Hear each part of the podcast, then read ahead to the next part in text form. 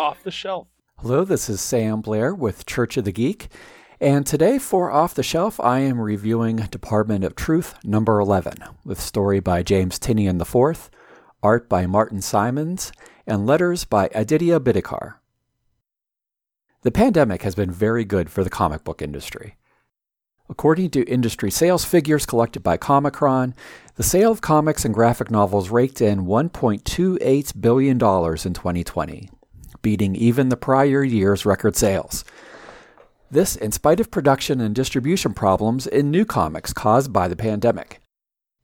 Graphic novels especially took off in 2020, as we all had more time on our hands to read long form stories, as well as catch up on series we had missed in the past.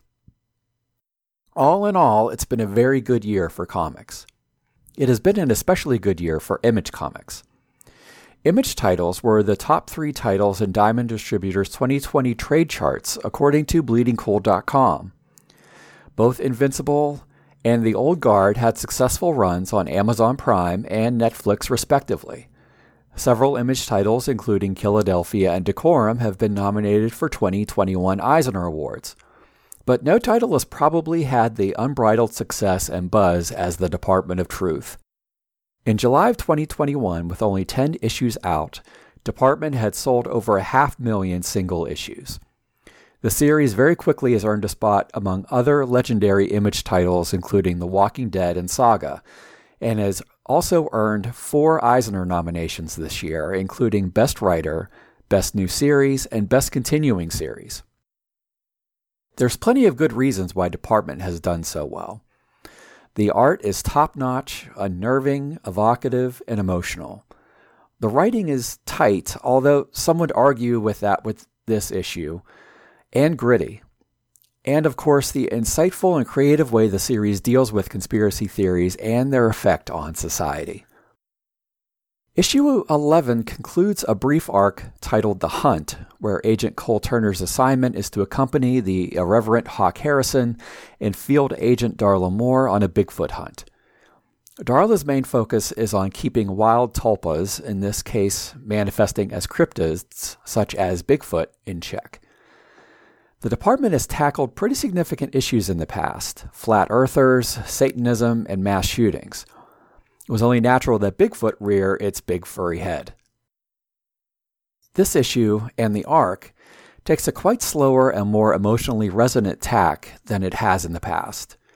The department has to take a hard line managing conspiracies in the wild. It's not enough to just combat and kill the fiction.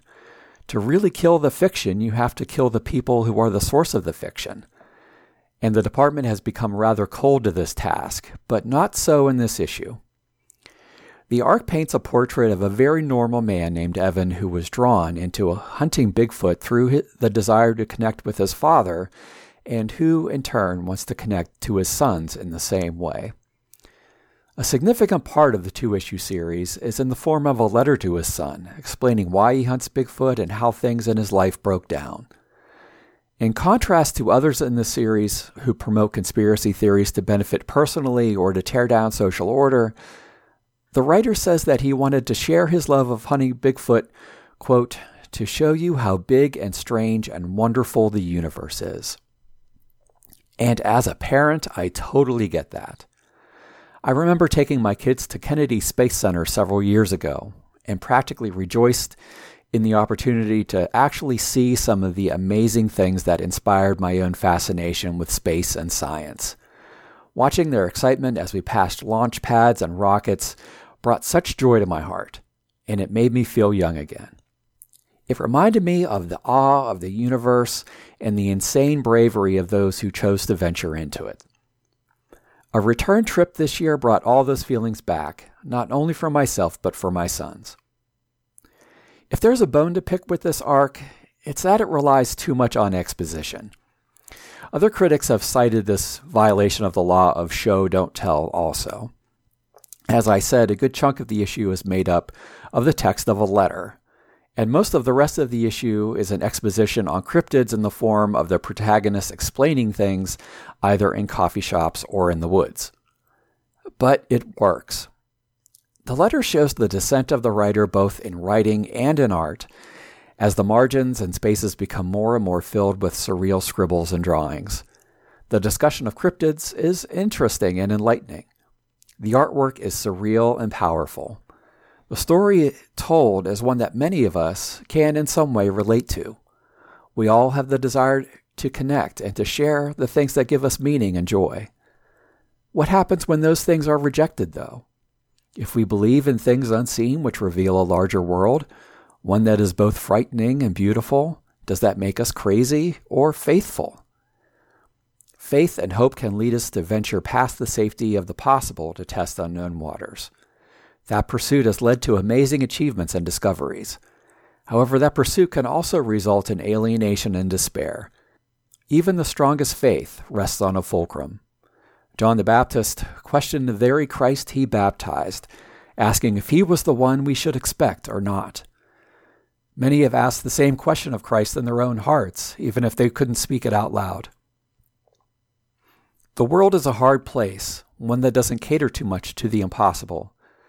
Meaning and purpose, though, more often come from what could be than what is, at least in my view. As Thomas Merton wrote, you do not need to know precisely what is happening or exactly where it is all going.